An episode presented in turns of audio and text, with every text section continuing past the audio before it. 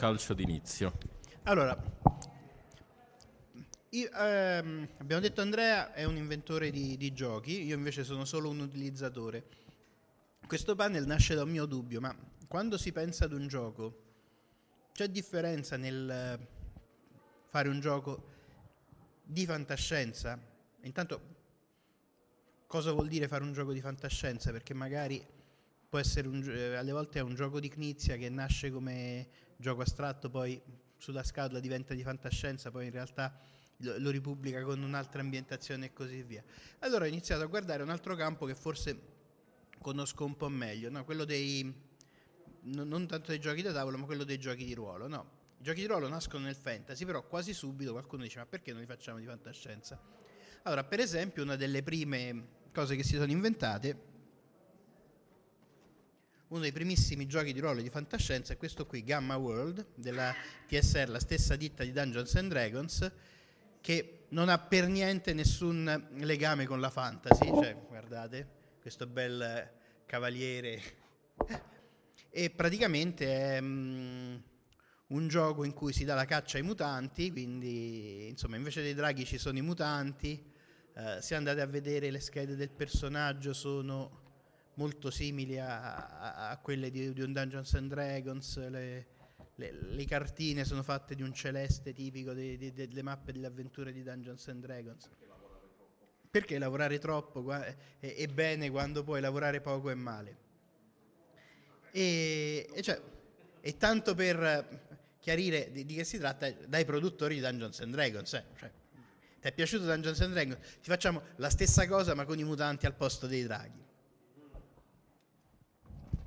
Qualcuno si è sforzato un po' di più, ha comprato i diritti per qualche ambientazione, per cui eh, portati qualcuno, cioè è nato il gioco di ruolo di Doctor Who, che riprende il materiale appunto del, della serie televisiva come era negli anni 70, quindi questo è un supplemento sul master. Eh, grafica fatta. Eh? Il master sì, come personaggio del, di Doctor Who. E, uh-huh. e altre ambientazioni che sono state fatte, sempre guarda caso la TSR stavolta, il gioco di ruolo di Buck Rogers, eh, pe- pesantissima la scatola come alle volte poteva essere pesante anche Buck Rogers. C'è chi ha, fatto, ha preso delle ambientazioni esistenti senza pagarle.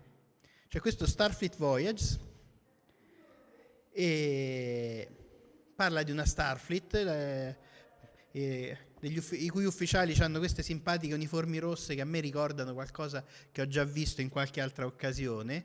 Mm. Non sono tutti umani, alcuni sono vulcaniani, eh, romulani, eh, Klingon. Mi ricorda qualcosa di già visto, sinceramente. Eh?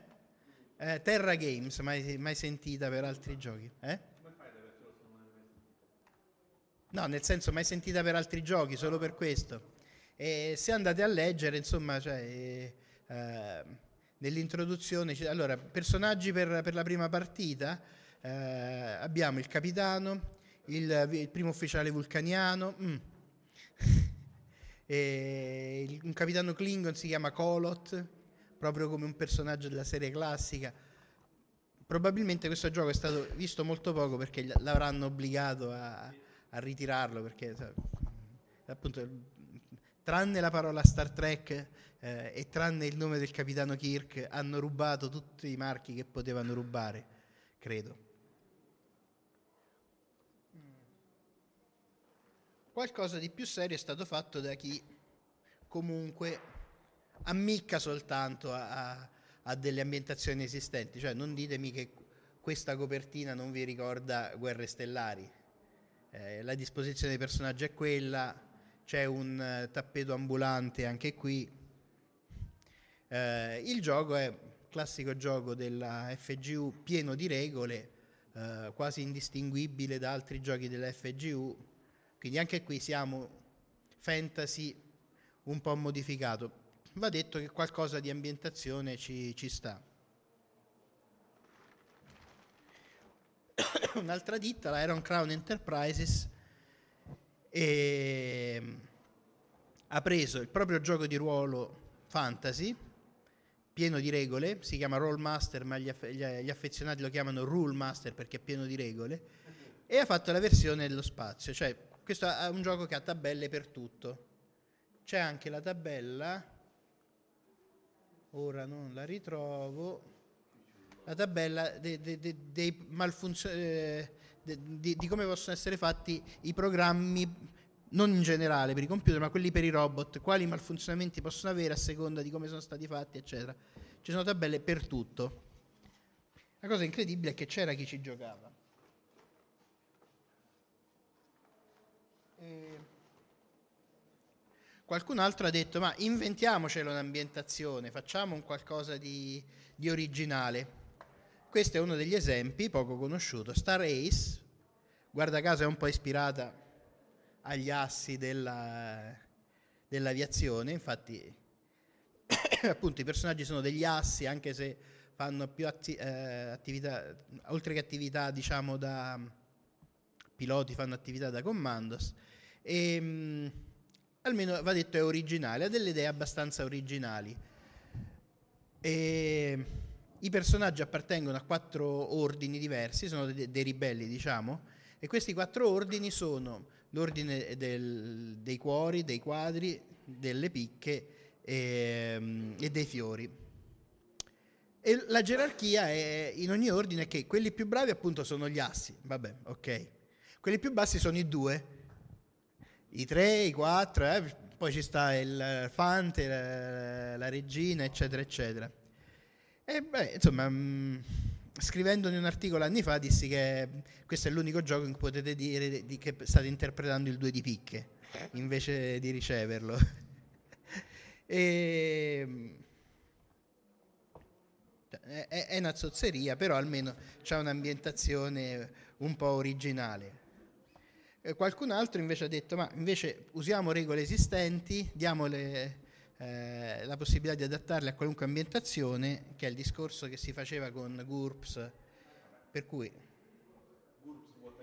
che era un gioco di ruolo adatto a qualunque ambientazione, con, queste sono le regole aggiuntive per giocare nello spazio e poi uno lo adattava a qualunque ambientazione. Ho finito gli esempi che ho portato eh, Traveler stava in uno scatolone che non sono riuscito a prendere. Traveler era un esempio virtuoso, peraltro, esempio di regolamento ragionevole, non troppo dettagliato, quantomeno per quell'epoca, una sua ambientazione ben curata.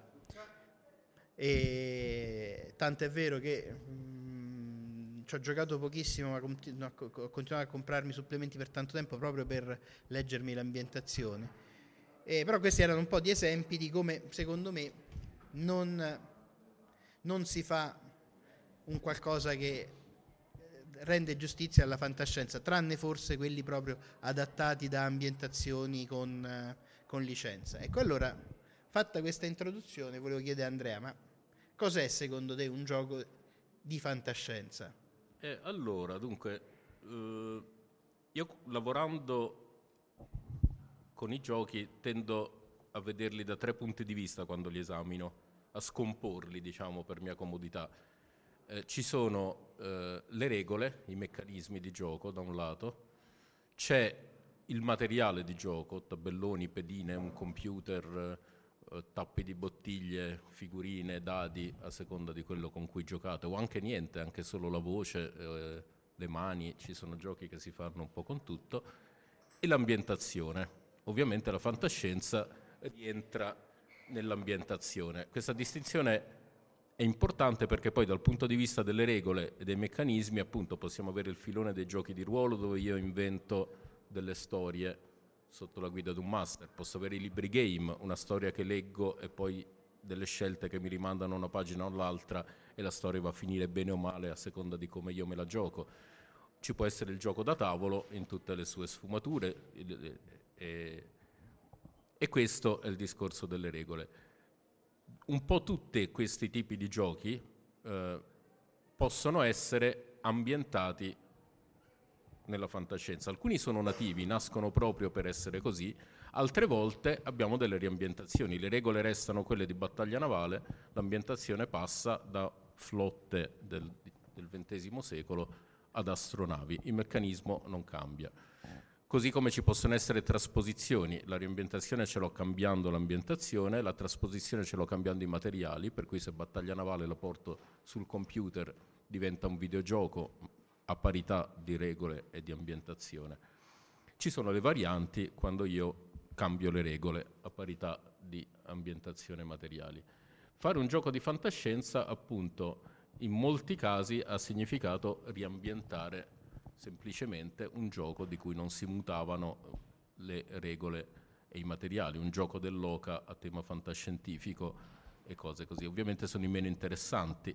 Per me fare un gioco di fantascienza significativo significa entrare nel, nel, nel vivo dell'ambientazione e cercare di riportare le meccaniche all'interno del gioco, eh, le atmosfere e le caratteristiche insomma, dell'ambientazione in maniera forte, cosa per esempio che i tedeschi fanno poco. La, la battuta su Knizia, che è il più noto autore tedesco, non è mal riposta perché spesso i giochi tedeschi hanno dei meccanismi molto eleganti e puliti e un'ambientazione un po' appiccicata che magari da un'edizione all'altra il, l'editore cambia. Peraltro difficilmente i giochi tedeschi sono di fantascienza ehm, perché insomma, non, non, non, si ritiene che sia un'ambientazione molto, molto adatta al mercato e la Germania, ahimè, traina il mercato europeo se non mondiale del gioco e questo un po' penalizza sul tipo di gioco da tavolo eh, Scusa, quindi quando fanno per esempio i coloni di Catan Star Trek o Carcassonne Star Trek sono più pensati ult- per altri mercati che per quello tedesco? Beh, ultimamente, magari con licenze forti, appare più spesso. Quando negli anni 90 si portavano in giro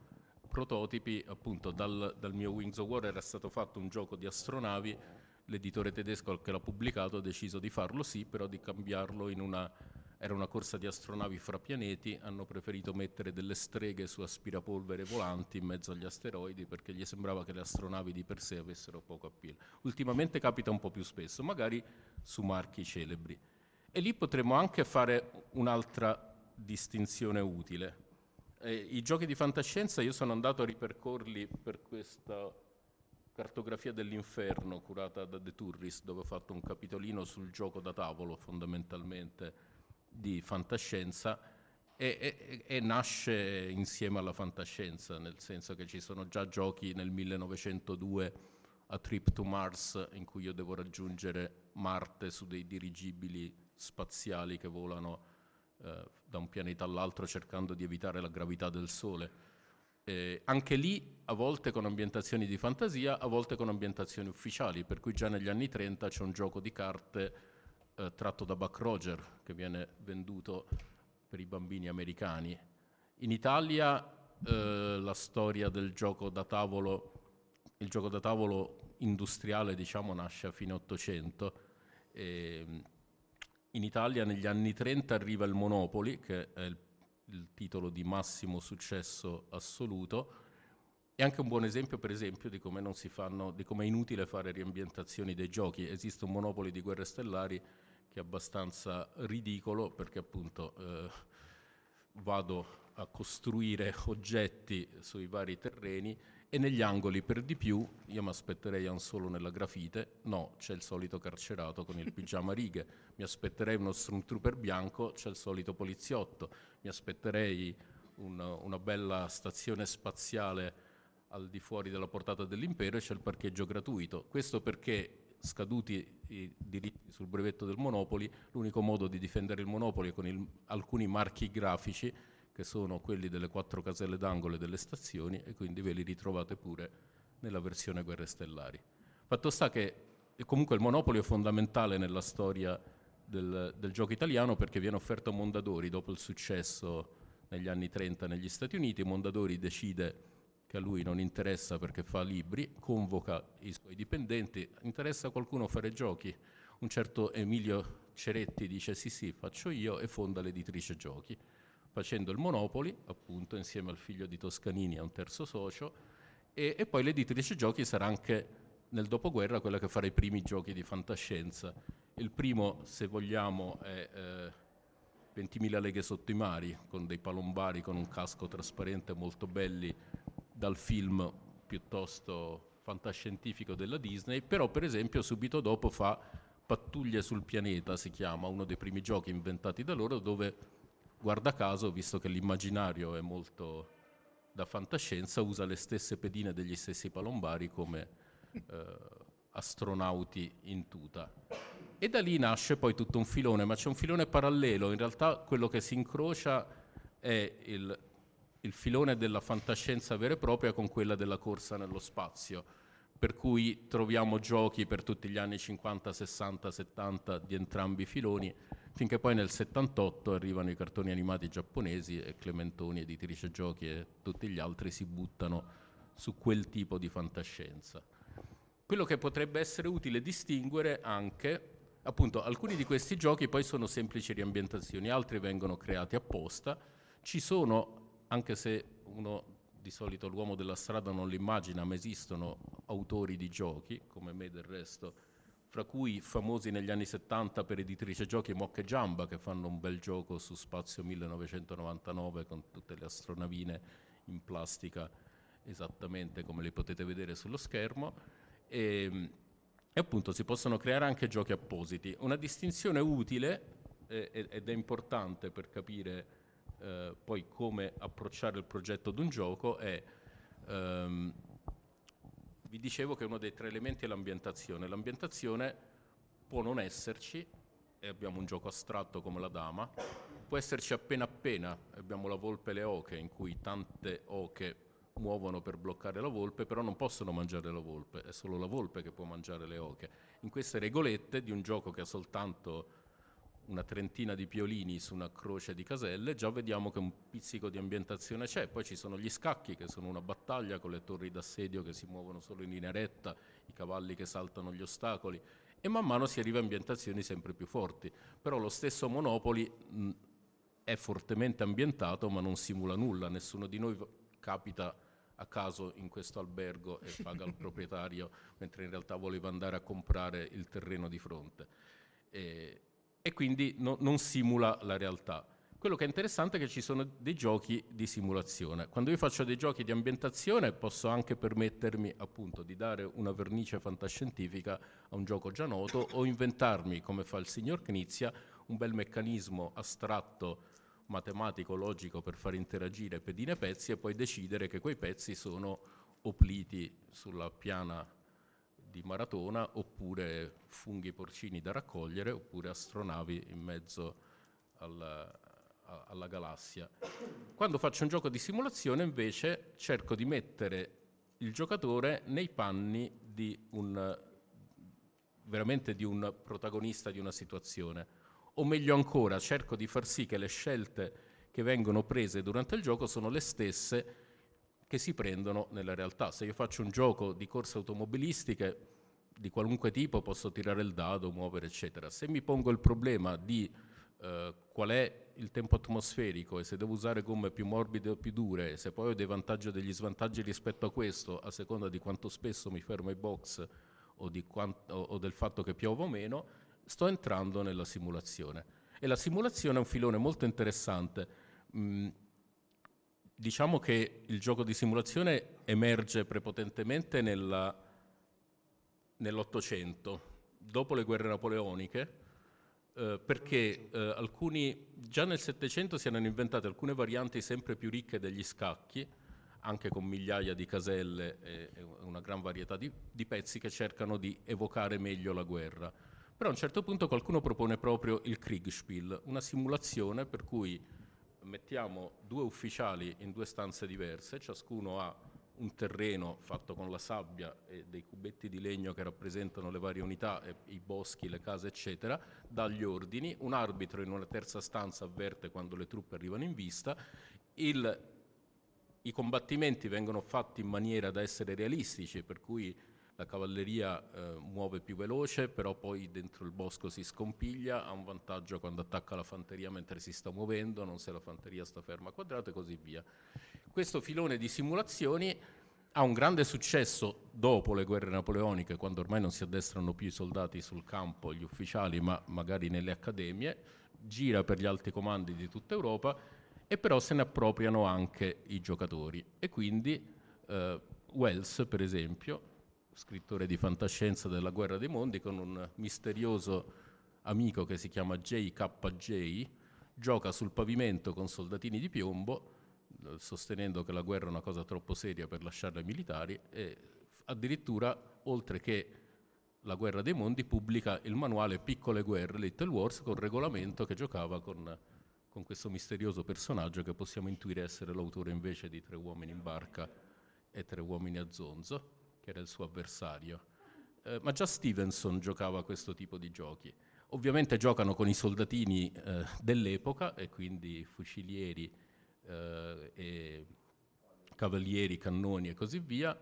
Eh, man mano, quando poi si arriva eh, a, a giocare negli anni 50-60 wargame sempre più sofisticati e sempre più realistici, si inizia a giocare anche a versioni fantasy e a versioni fantascientifiche, per cui il wargame diventa anche fantastico. Fra l'altro, se siete curiosi, a me capita di, ogni tanto di raccontare le storie di giochi a Wikiradio alle 14 su Rai 3, ogni giorno, a seconda della data del giorno, c'è un evento storico raccontato per mezz'ora.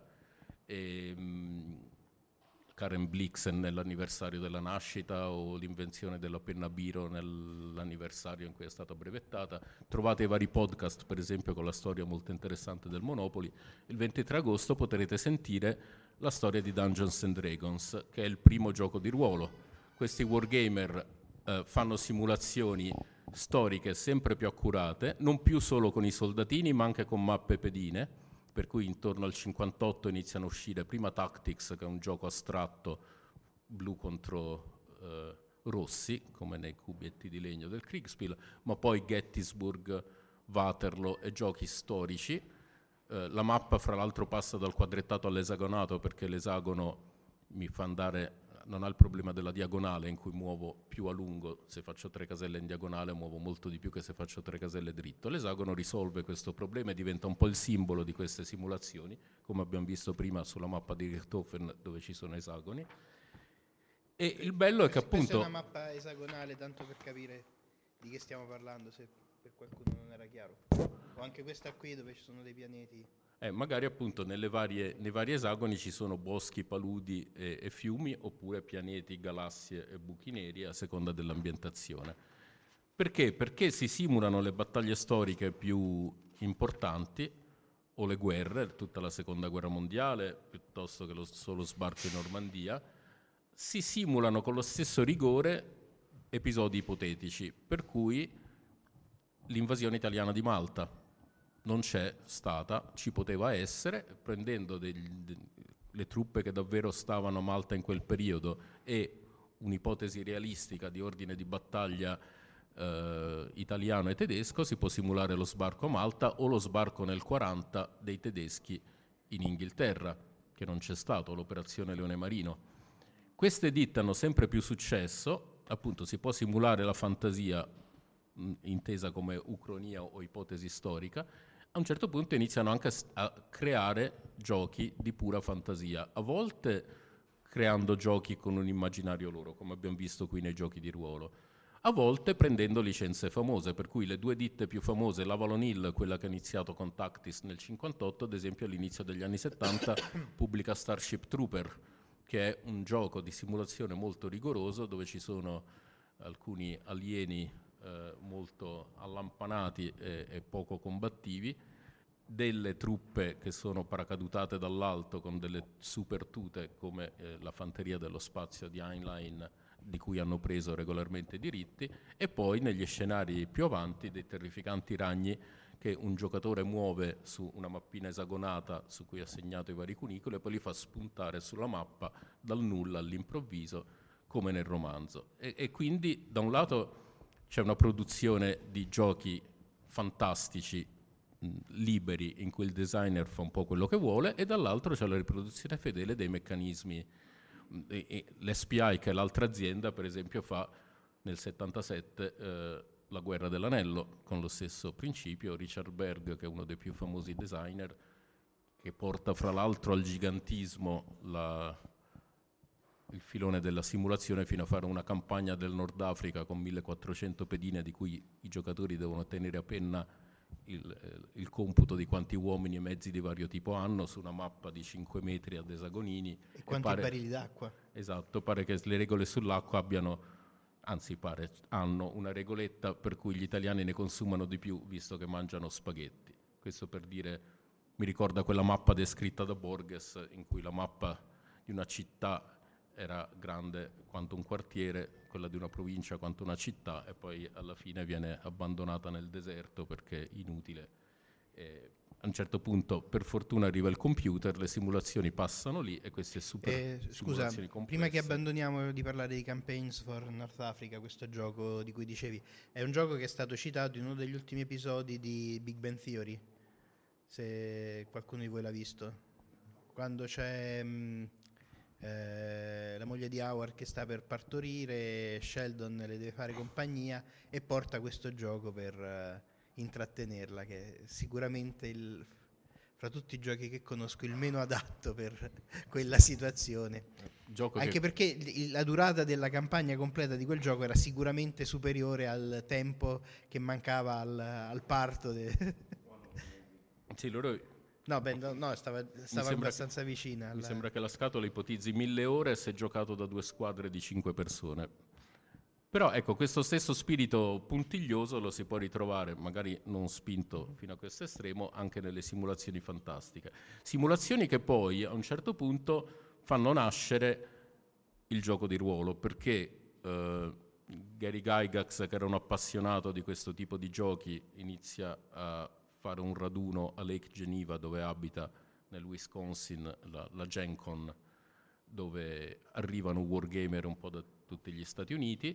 Nella seconda edizione incontra Arneson che aveva sviluppato un suo mondo fantasy. Insomma, alla fine da una battaglia con i soldatini di tipo medievale si passa a un assedio dove eh, gli assedianti scavano gallerie sotto le mura e gli assediati delle contromine per cercare di intercettarli e da lì passa l'idea ma facciamo una cosa un po' diversa, facciamo che c'è un sotterraneo da esplorare e siamo tutti dalla stessa parte. E nasce questa idea di gioco narrativo che per l'appunto ha successo immediato, Dungeons and Dragons ancora c'è, ma già se cercate un libro in biblioteca eh, in principio era il Drago di Luca Giuliano che è uscito a primi anni 90, già censisce 360, credo, giochi di ruolo usciti dal 73 al 90 e molti di questi sono, percorrono un po' tutti i filoni del fantastico, dallo spionaggio al giallo, al rosa, al fantasy, alla fantascienza, eccetera. Predomina il fantasy, ma con una buona, cospicua fetta, come abbiamo visto, anche di fantascienza. E, mh, la cosa interessante è anche che poi tutto questo produce a sua volta eh, immaginario, nel senso che u- u- alcuni giocatori di DD, che poi fanno anche libri game e si inventano un loro mondo, il mondo di Warhammer, per, per un gioco ibrido, la prima edizione io ce l'ho e nella stessa scatola sia un wargame per soldatini che un gioco di ruolo, quelle due cose si differenziano. Insomma, il cupo mondo di Warhammer che poi ha una variante fantascientifica Warhammer 40k, eh, ai primi tempi 40.000, che è la versione futura con elfi stellari, eccetera, inizia a produrre romanzi, racconti, eh, dischi heavy metal, addirittura dei Bolt Trower che fanno due dischi ispirati al mondo di Warhammer, e no, quindi non solo giochi. Eh, diciamo che l'anello poi si chiude, quello che eh, era partito con facciamo giochi tratti da opere letterarie e cinematografiche e fumetti, eh, si chiude con i giochi che producono un immaginario tale a loro volta da generare fumetti, romanzi, Battletech che è una simulazione di eh, robottoni che si combattono, anche lei ha il suo bravo ciclo di romanzi, Shadowrun pure D&D produce romanzi a non finire, il gioco di carte Magic che arriva dopo e quindi abbiamo poi in realtà mh, situazioni in cui l'immaginario diventa così importante che ha, ha poca importanza che abbia iniziato Heinlein con il libro oppure qualcun altro con un gioco. Beh. Eh, ma infatti volevo fare proprio questo esempio che è molto attuale. Ah, no, vabbè. Io... Ah. No, ma un esempio che è molto attuale di questi, di questi ultimi mesi è The Expanse. Eh, uno dei due autori aveva iniziato a, mh, a, pensare a un'ambientazione per un uh, gioco di ruolo online, in un'epoca in cui ancora non c'era World of Warcraft, eh, quindi erano ancora abbastanza pionieristici i giochi di ruolo online massivi scrisse una marea di informazioni dettagliate su questo mondo di questo gioco, il gioco non è mai stato realizzato, eh, ne trasse una campagna di gioco di ruolo per sé e i suoi amici, incontrò l'altro futuro autore che disse ammazza quanto è dettagliata questa ambientazione che ha inventato, avete scritto praticamente tutto di quel mondo e hanno deciso di trarne un ciclo di romanzi che è diventato appunto The Expanse e che ha avuto un discreto successo come, come ciclo di romanzi, sono previsti nove, hanno appena annunciato l'ottavo, quindi probabilmente finiranno in, in tempo rispetto a quando è stato previsto. E eh, adesso mh, l'anno scorso è uscito il gioco da tavolo tratto da The Expanse, quindi ricomin- eh, ritorniamo al mondo del gioco ed è stato annunciato che fra qualche mese uscirà il gioco di ruolo di, di Expanse, quindi anche qui il cerchio completo si è, sì. si è concluso. Fra e fra l'altro il gioco da, da tavolo è uno di quei giochi da tavolo che prende molto l'atmosfera, la, la rende molto bene l'atmosfera del, della, della, serie TV in questo caso. Sì, eh, c'è da dire appunto che il metodo è un po' quello di Tolkien, nel senso che chi fa un gioco di ruolo inizia definendo un mondo, definendo una storia, una mitologia, la scrittura, eh, usi, costumi, eccetera, e poi scrive il romanzo. È, è la stessa cosa eh, per il romanzo ed è la stessa cosa per il gioco di ruolo. Questo tipo di approccio si sente adesso che anche molti sceneggiatori o autori vengono da lì, vengono dal gioco di ruolo. E, e, ci sono anche delle influenze strane, per dire E.T. è un film, se ricordate, che si apre con una scena in cui i bambini giocano un gioco assolutamente incomprensibile alla madre, eh, stanno lì al tavolo con... Beh, è anche, Stranger Things cita anche esattamente, ricalca esattamente la scena iniziale di E.T., dove stanno giocando allo stesso gioco che guarda caso è Dungeons and Dragons, hanno miniature, pupazzi, cose, c'è il master che racconta loro che giocano, a un certo punto devono arrivare queste benedette pizze che non arrivano, un ragazzino esce fuori per uh, ricevere le pizze e poi succede quello che succede, incontri ravvicinatissimi del terzo Beh, tipo. Quando è uscito Pro ET in Italia, quello era veramente un gioco incomprensibile anche per gli spettatori perché eh, penso arriva... lo conoscessero in pochissimi in ah, Italia a quell'epoca. Noi lo avevamo da copie arrivate dall'America, ma in realtà il D&D viene tradotto nell'85 curiosamente l'Italia è molto vivace. Quando esce ci sono già due giochi italiani, entrambi fantasy, Signori del Caos e Catacumbas, già fatti da autori italiani. La curiosità di D&D, meno nota, fra l'altro, è che influenza il film veramente, nel senso che c'è eh, Mercy Liroff che si occupa del casting del film, seleziona i ragazzini per le varie parti, poi li porta a casa della sceneggiatrice e li fa giocare a D&D.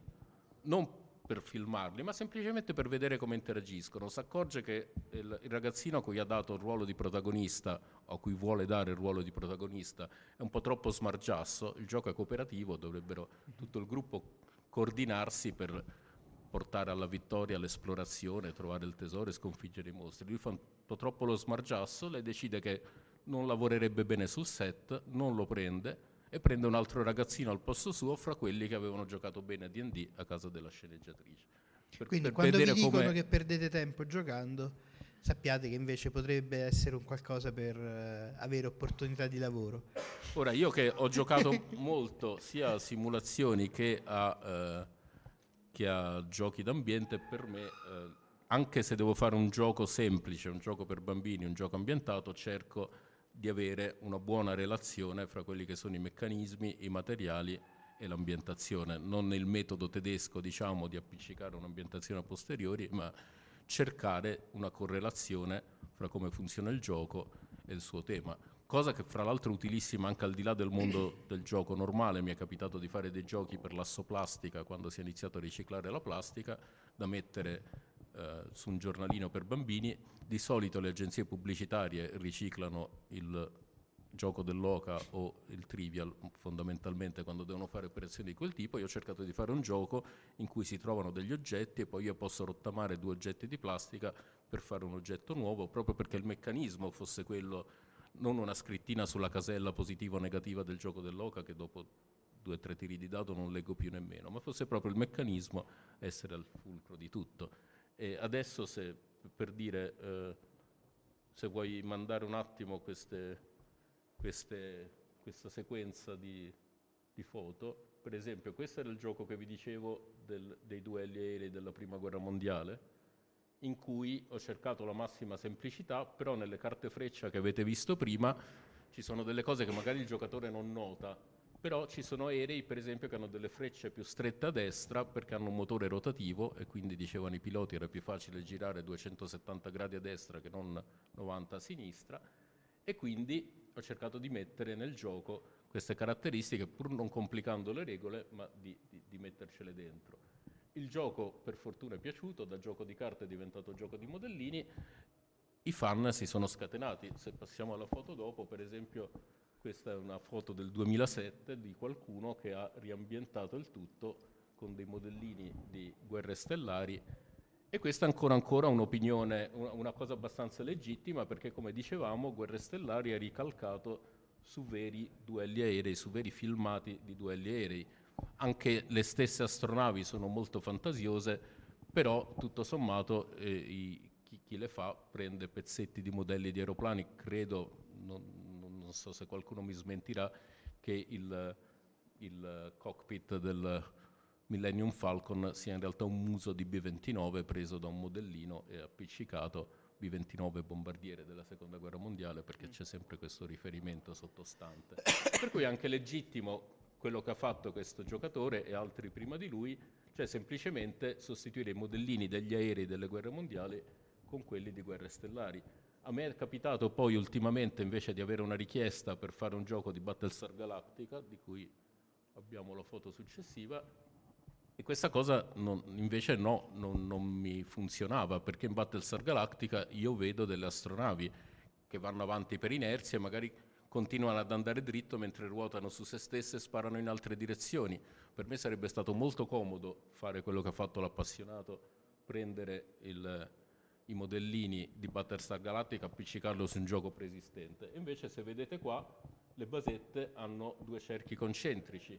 Il cerchio esterno con la tacca rossa e gialla è quello della direzione in cui vado e il cerchio interno mi consente di ruotare mentre io vado in quella direzione, ruotare da un'altra parte come abbiamo visto nelle scene del filmato precedente e sparare in un'altra direzione. Poi il problema sarà che o mi raddrizzo uh, prima di poter cambiare velocità e direzione oppure quando lo farò comunque l'inerzia mi spingerà un pochino in avanti e solo dopo riuscirò a prendere la nuova rotta. Anche qui cercando di farlo spero con una certa eleganza e semplicità, però era imprescindibile per avere un vero gioco di Battlestar Galactica e non un Wings of War nello spazio che avrebbe così soddisfatto i fan per i pupazzetti, ma non lasciato un po' il tempo che trova dal punto di vista delle meccaniche. E invece eh, nella versione per ehm, eh, balle spaziali come ti sei regolato? quello era uno scherzo del primo aprile in cui poco prima dell'annuncio di questo avevo messo in giro una foto del, del caravan di balle spaziali. Ma... Sì, però di anche che la gente adesso te lo sta chiedendo e se lo aspetta. Sì, devo dire che la, la, la cosa è, ha suscitato molto interesse. E niente, un'operazione del genere ha senso proprio perché, come dicevamo, eh, Battlestar Galactica è intriso del, del, mito del pilota, della vita del pilota e, e quindi focalizzarsi su questi aspetti mi sembra più che legittimo. Ovviamente su altre opere e altre cose sarebbe stato da tener conto mm-hmm. di tutt'altro e mettere in gioco tutt'altri fattori. Ok, vabbè, peccato che non ci hai portato il prototipo per vederlo. Eh, ma era minuscolo. eh? Era minuscolo. No, no, magari insomma per far vedere un esempio di un movimento, ah, sì. come funzionava. Vabbè.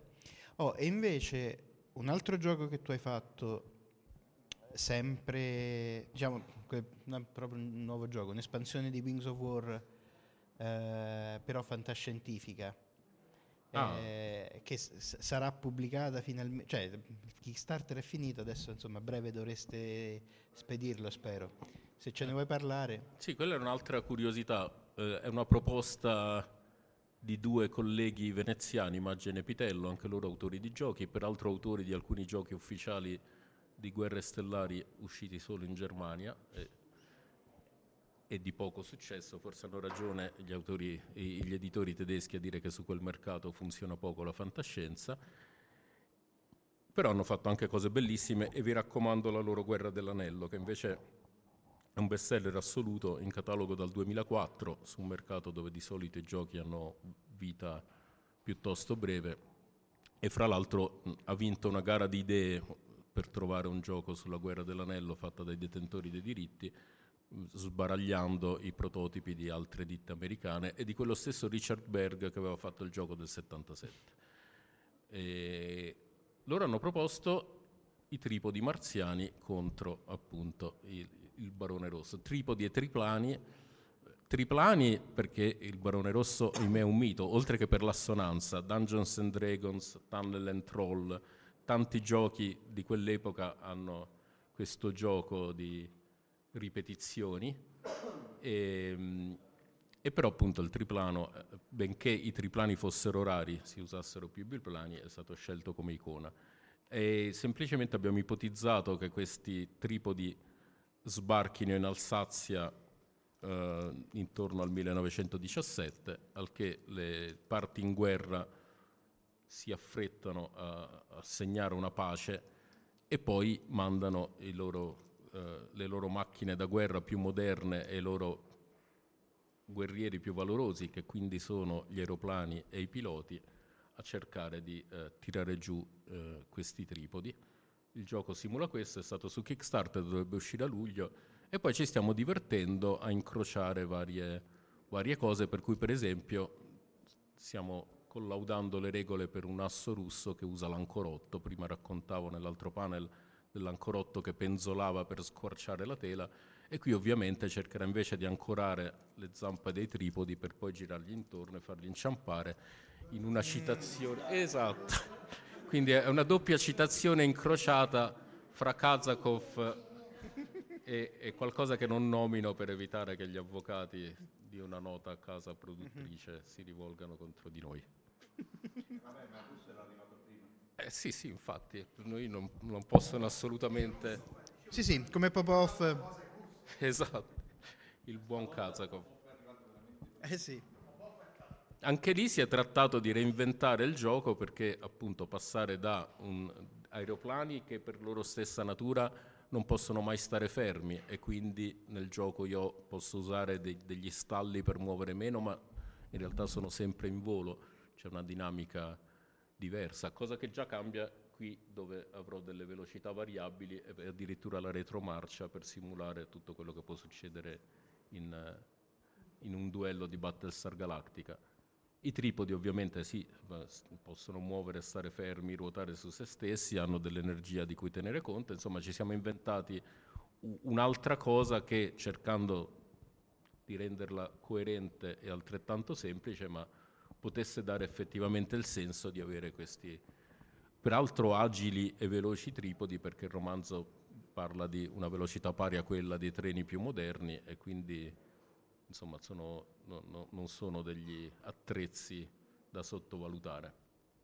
Però appunto come sempre con spirito simulativo, analizzando alla radice tutto quello che è l'opera letteraria, eccetera, anche se poi ci siamo presi delle licenze sulla cronologia e sul... Beh, però avete rispettato, mi sembra, la data di morte del Barone Rosso. Eh, quello sì, c'è un I- I episodio... punti fermi, c'è- i punti fermi, e nonché i personaggi coinvolti, i piloti coinvolti. Sì, sì, adesso c'è, appunto, eh, l'idea è nata così, in maniera molto, facciamo questa, questa costoletta del gioco principale. In realtà adesso c'è un, un americano, non so neanche il nome esattamente, che sta facendo una serie di raccontini che sono stati utilizzati nel Kickstarter e quindi per ora in pillole, ma stiamo producendo un minimo di letteratura eh, collegata e uno degli episodi pubblicati è stato proprio la morte del barone rosso col cugino che dice sì però non è stato il tripode, è stato l'alleato alle sue spalle che evidentemente ci ha tradito. Lui, no, lui ha sparato ma sparava al tripode, non al Barone Rosso che è passato in mezzo. E vabbè, eh. Però erano comunque i piloti coinvolti nel, negli sì, scontri sì, sì. sul cielo quel, quel, giorno lì, se, il, il se cugino, Sì, sì, il cugino che era lì presente era anche presente all'abbattimento del Barone Rosso. E, e insomma, niente, questa è un'altra situazione in cui produciamo un pochino di immaginario a partire dal gioco. Ecco, nel gioco di simulazione classico, diciamo, come può essere quello sulla seconda guerra mondiale, si cerca di simulazione parliamo, non di ambientazione, di seguire appunto delle vicende storiche, di fare delle regole che consentano di ripetere quelle vicende storiche o di averne altre, ma comunque plausibili. Quando invece si fa un gioco di simulazione ma in ambito fantascientifico, quindi di cose che non sono successe, come, come ci si regola nel decidere se è abbastanza un gioco di simulazione o è un puro gioco di ambientazione? Eh, io eh, credo che sia appunto nel cercare di riprodurre le dinamiche così come si svolgono. Un, un Battlestar Galactica deve assolutamente avere dei piloti e ci stiamo preoccupando di dargli abilità speciali e limitazioni dovute al fatto che possono essere i, i novellini assoluti che si stanno addestrando e vengono attaccati, come in uno degli episodi, oppure già pienamente addestrati ma la prima esperienza, oppure sempre più abili e sempre più assi come, come i personaggi, come lo stesso Starbuck. E, e, però, visto che stiamo parlando di personaggi molto strutturati anche dal punto di vista psicologico, mentre la stessa cosa l'avevamo fatta con piloti novellini e assi nel, nel, gioco della Prima Guerra Mondiale o con i comandanti di Sales of Glory, che è la versione navi napoleoniche. Qui ci siamo anche posti il problema dei difetti, per cui stiamo facendo delle cartine con delle limitazioni, il pilota troppo irruento che spara non a chi vuole lui ma al più vicino, oppure quella che ha dei problemi di mira perché in quel momento è sotto pillole eh, per evitare di dormire, come nell'episodio 33 della serie, stiamo cercando di metterci tutti gli elementi. Dopodiché eh, non tutto sarà fedele, non tutto sarà vero, probabilmente metteremo anche la possibilità di fare degli scenari con gli scontri coloniali contro coloniali, cosa che nel film non c'è, nel telefilm, ma Però c'è quasi. Eh. Si, si, arriva a un, a, a un pelo del, dal combattimento fra i, i, Viper del Pegasus e del Galactica, per noi è plausibile vedere cosa sarebbe successo se, oppure quando eh, il presidente e l'ammiraglio sono in tensione e mandano incursioni l'uno sulla nave dell'altro con i Raptor in missione.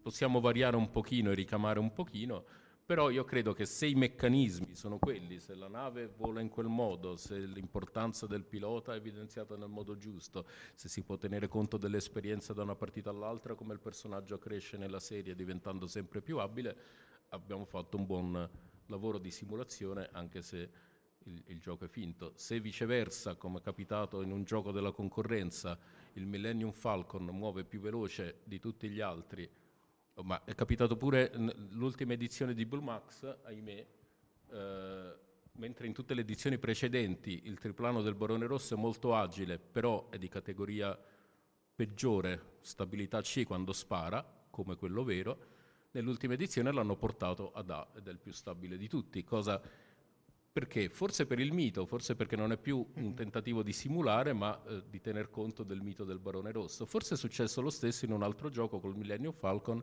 che è più veloce di tutte le astronavi compresi i TIE eh, imperiali, quando nei film noi vediamo che, mm. ahimè, non riesce a, a, a, sganciarseli di dosso. Beh, d'altronde ha fatto la rotta di Kessel in 13 parsec, esatto, quindi cioè, qualunque cosa questo voglia dire e qualunque spiegazione eh, su fasulla sia stata inventata in seguito per questa frase. Esattamente, basandosi senso. su quella frase, l'ufficio marketing di un'azienda che ha fatto un gioco su guerre stellari ha fatto un Falcon che è più veloce degli altri. A me personalmente ripugna, forse è solo un modo appunto di rispettare nemmeno la finzione, ma soltanto il mito della nave importante, come col triplano del barone.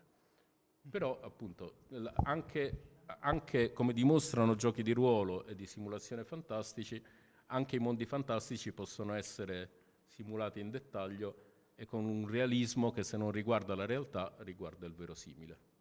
Se possiamo accettare appunto di giocare Waterloo dando la possibilità di arrivare non ai prussiani ma ai rinforzi di Grouchy, oppure se possiamo consentire ai tedeschi di sbarcare sulla costa inglese per vedere se riescono a prendere Londra, possiamo, con un certo realismo, possiamo anche fare lo stesso per mondi fantastici, vuoi inventati da eh, romanzieri e sceneggiatori di film, vuoi inventati dagli autori di giochi stessi.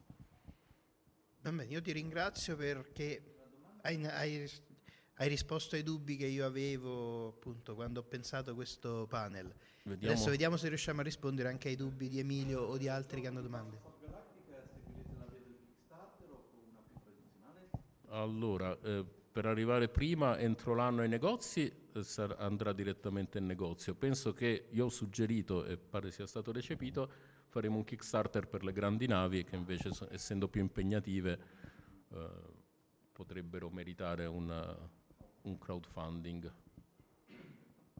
C'è qualche curiosità su questo strano mondo ludico? Il cronometro ci consente ancora... Mm.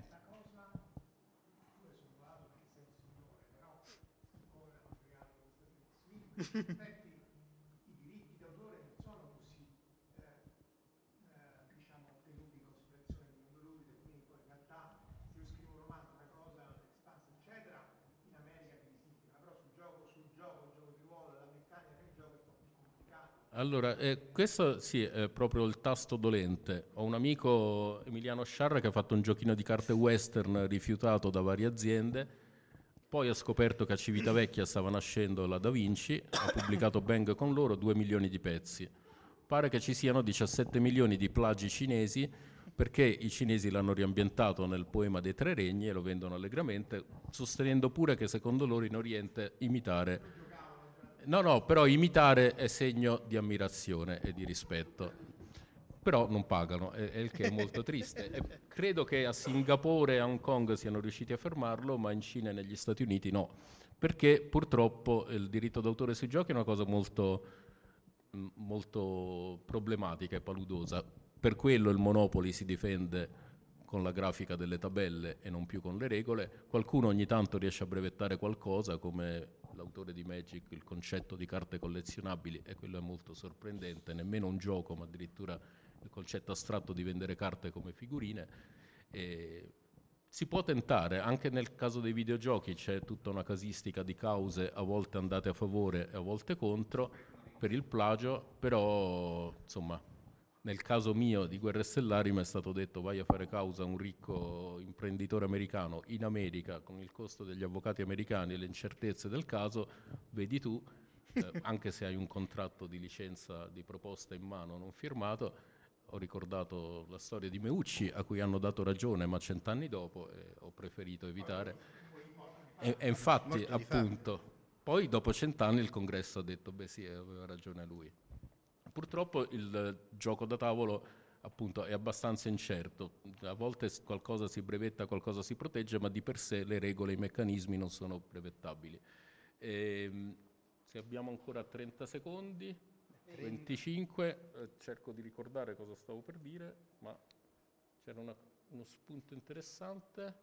Ah no, e poi, vabbè, questo non impedisce il rispetto, per cui Randolph, che è stato il il primo autore di giochi di mestiere, nel senso che ha pubblicato 200 giochi e passava 8 ore al giorno a inventare giochi, non era l'autore occasionale del Cluedo o di Monopoli. Una volta che un esordiente gli ha presentato un bel gioco che lui non riteneva interessante ma aveva un bel ponteggio, si è offerto di dargli 2 milioni sull'unghia per quel solo elemento. Un certo Faidutti, francese, Bruno Faidutti, autore internazionale bravissimo, ha giocato a un gioco Ulysses, che avevo fatto io col mio amico paglia in cui c'è una sola pedina Ulisse che tutti tirano di qua e di là essendo gli dei. Eh, gli piaceva il, il, sistema di movimento di Elfenland di Alan Moon, autore americano, dove a seconda del terreno uso carte diverse per passare su boschi, montagne, eccetera. Ha proposto Ulisse a Elfenland, al suo editore.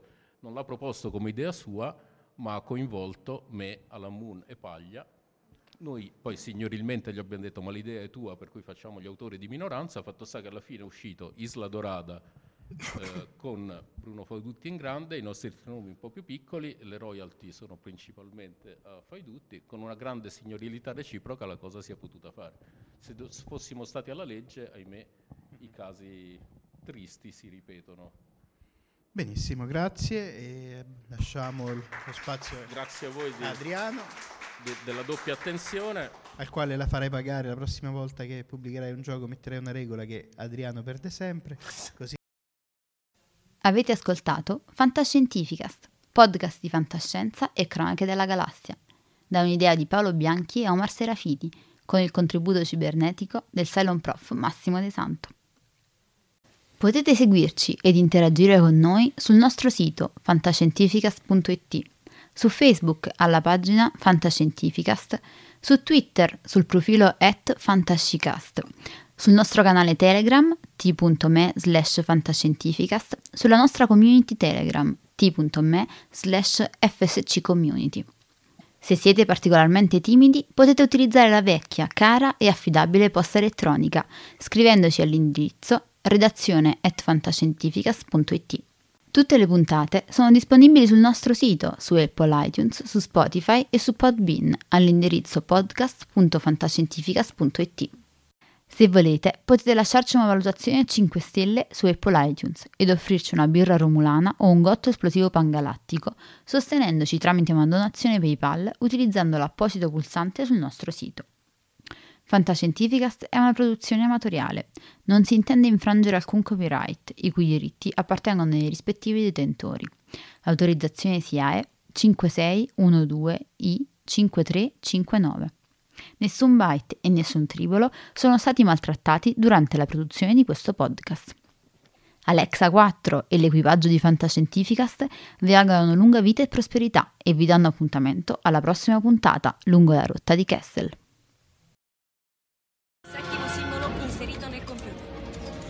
Blocco 1 pronto. Blocco 1 posizionato. Potenza erogata 23%.